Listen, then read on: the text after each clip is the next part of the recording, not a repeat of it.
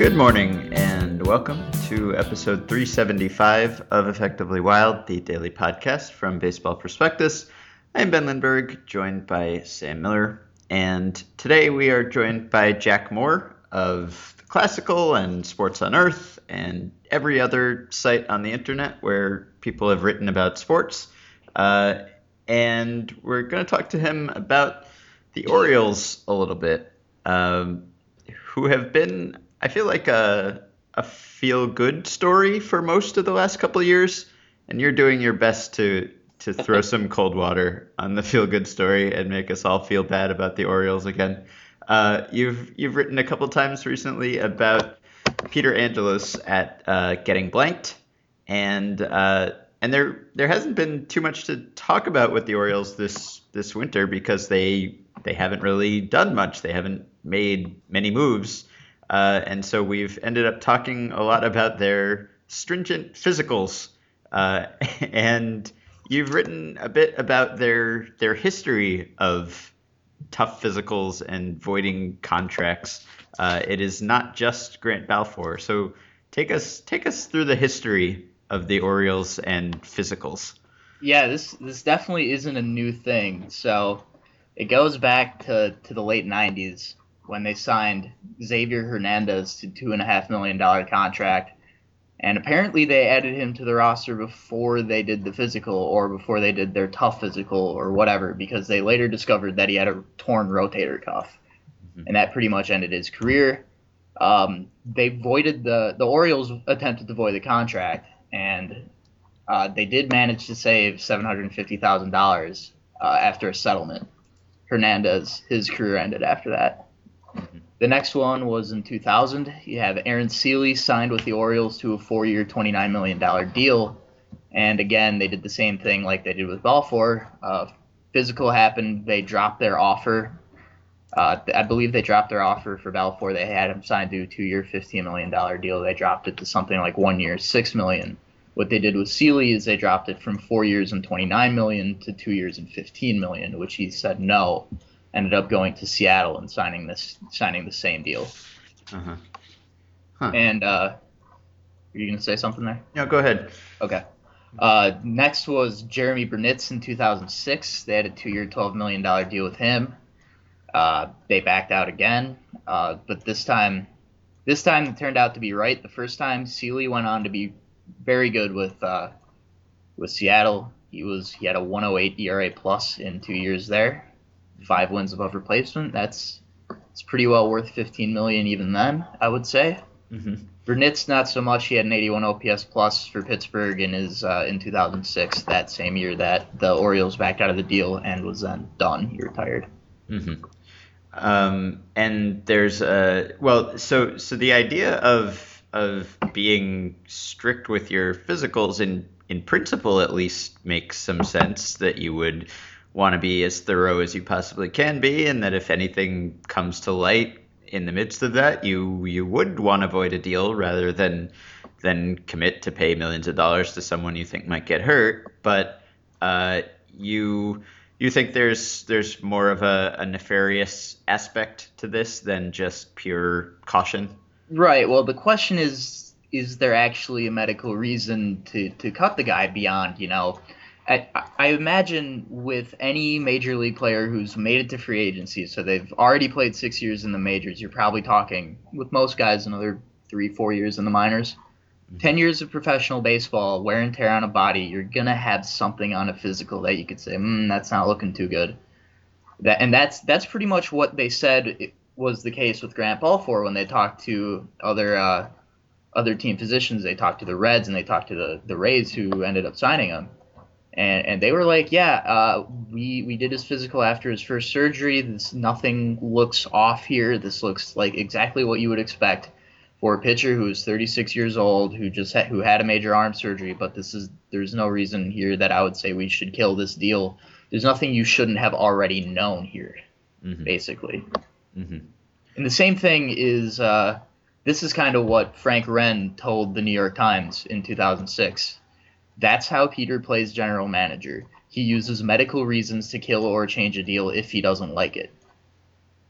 So, uh, I guess my question would be then why doesn't he kill the deal before it's even signed? Is it? I mean, if he if he doesn't like the deal, why why even let the GM go through with it and then try to meddle after it's done? Yeah, or is that's that's a great question. Um, maybe maybe these guys, uh, you know, the the hot stove can go pretty fast. Maybe you know, uh, Andy MacPhail is coming to an agreement with these guys Mhm. while you know winter meetings are going on or something. Mhm. And so they come to the agreement, and then Angelos hears about it, and he's like, "Oh, I didn't want to sign this guy," or you know, something to that effect. And it, it results in it's just not a good look if you're a free agent. You reach an agreement with with the team, you're locked up for the next five days. Uh, you know, a week later, they come out and say, "Up, no deal." Three guys signed while you were waiting. Waiting. One guy was in your position, and then your market's gone. and not It's only just- and and and they've stuck a stink to you basically yes, too. right, Yep.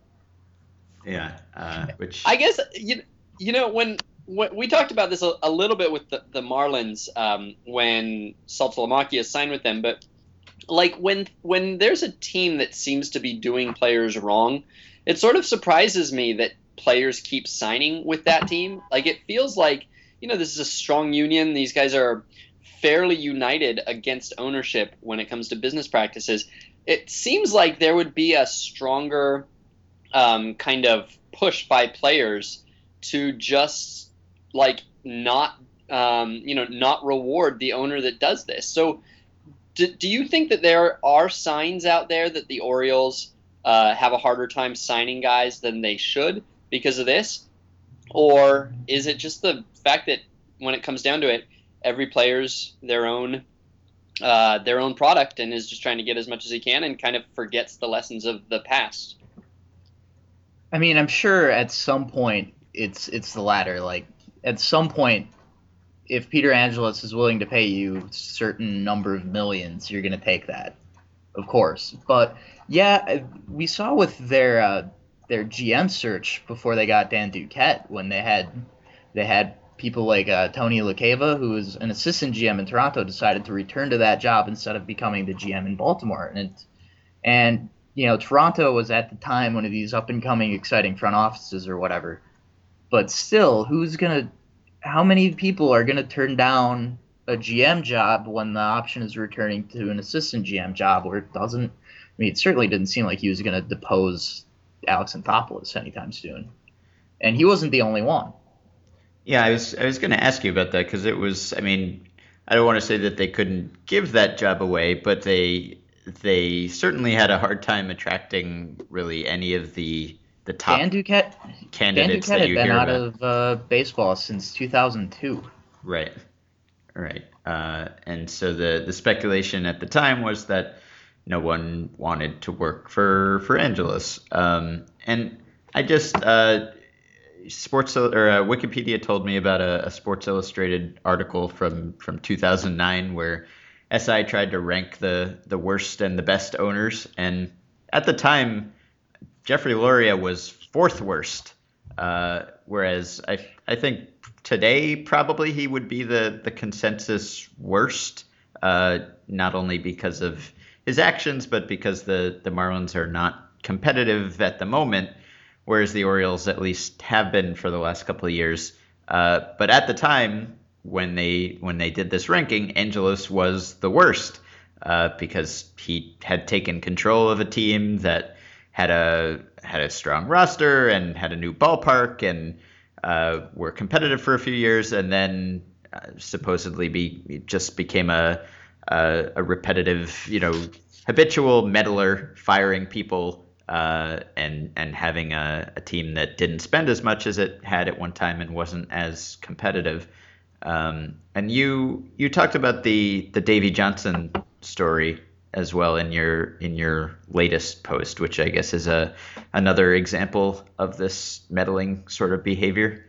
Yeah, I thought this was real interesting. I, it somehow came managed to come up at Twins a, a Twins Fest event which should give you uh, some idea of how widespread Peter Angelos' meddling can get.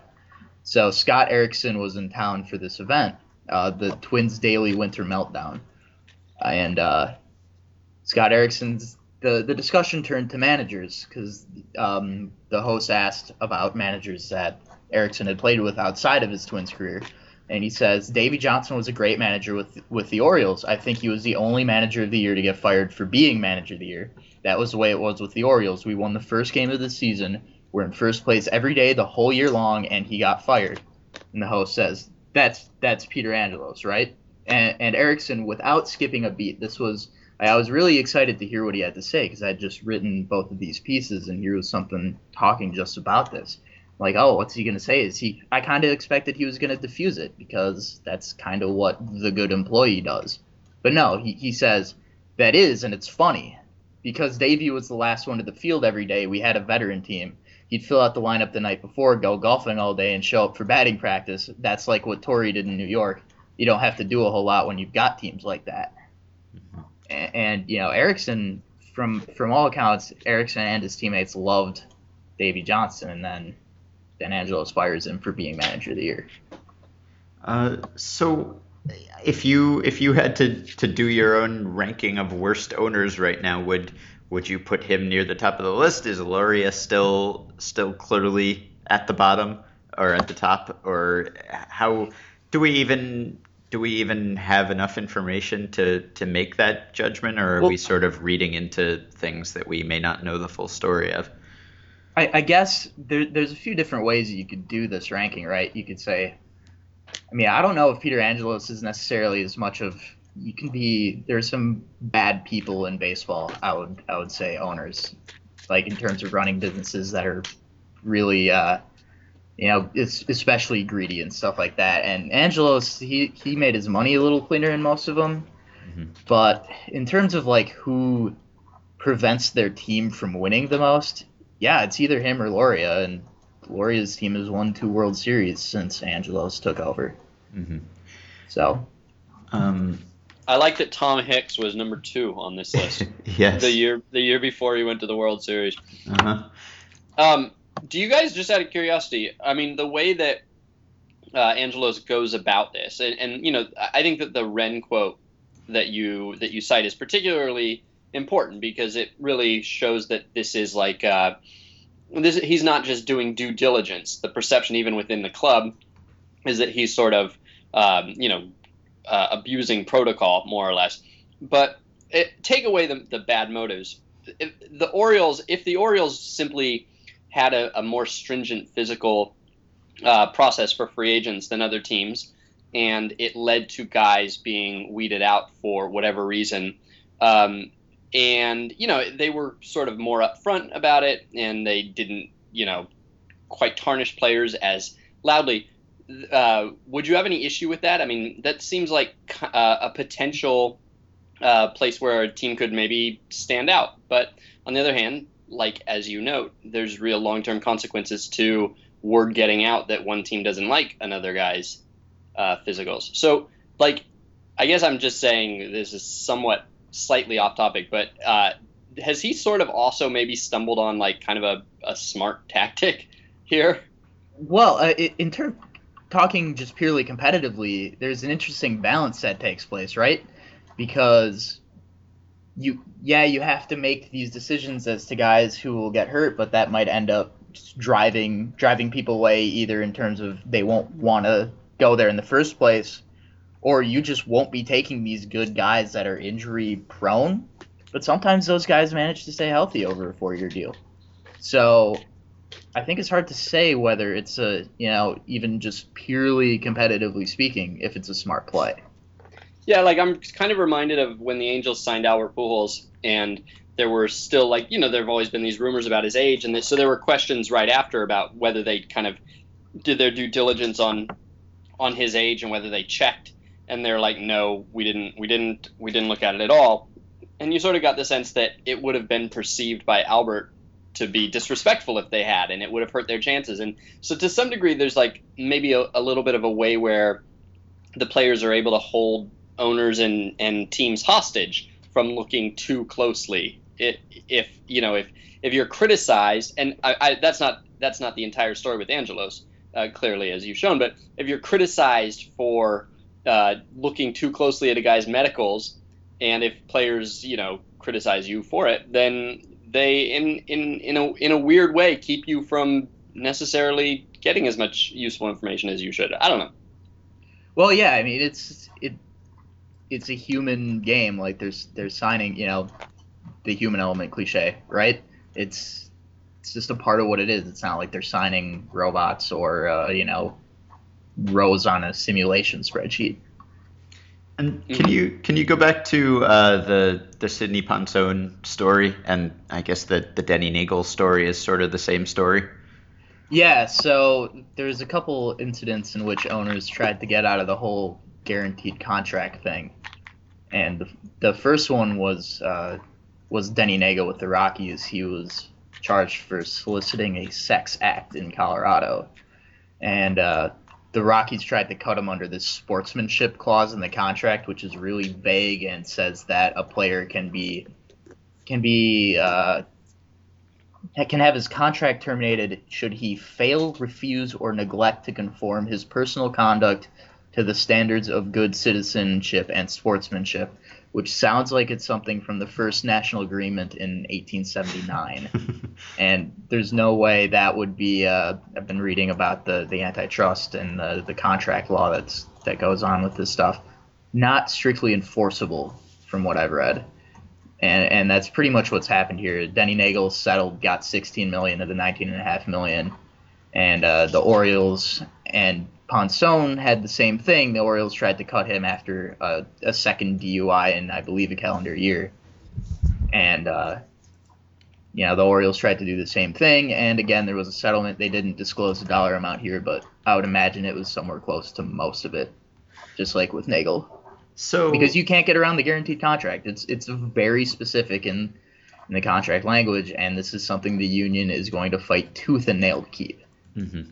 So uh, sort of the same question then. Um, should we should we mind if a team attempts to get out of a deal like this for off the field reasons? Because uh, obviously, if if Sidney Ponson had been the best pitcher in baseball at the time, or Denny Neagle had been an ace, uh, team probably would have let it slide and not tried to push the envelope and tried to apply this this clause. Uh, but because it's Sidney Ponson and, and you don't want to, to pay him to pitch for you, you might take this opportunity to try to get out of the contract. Um, is that something that we should care about? Should we should we move an owner down our mental list of owner rankings because of that, or should we just say that he's in a way uh, looking out for the team, even if it's you know even if his primary motivation is is self interest.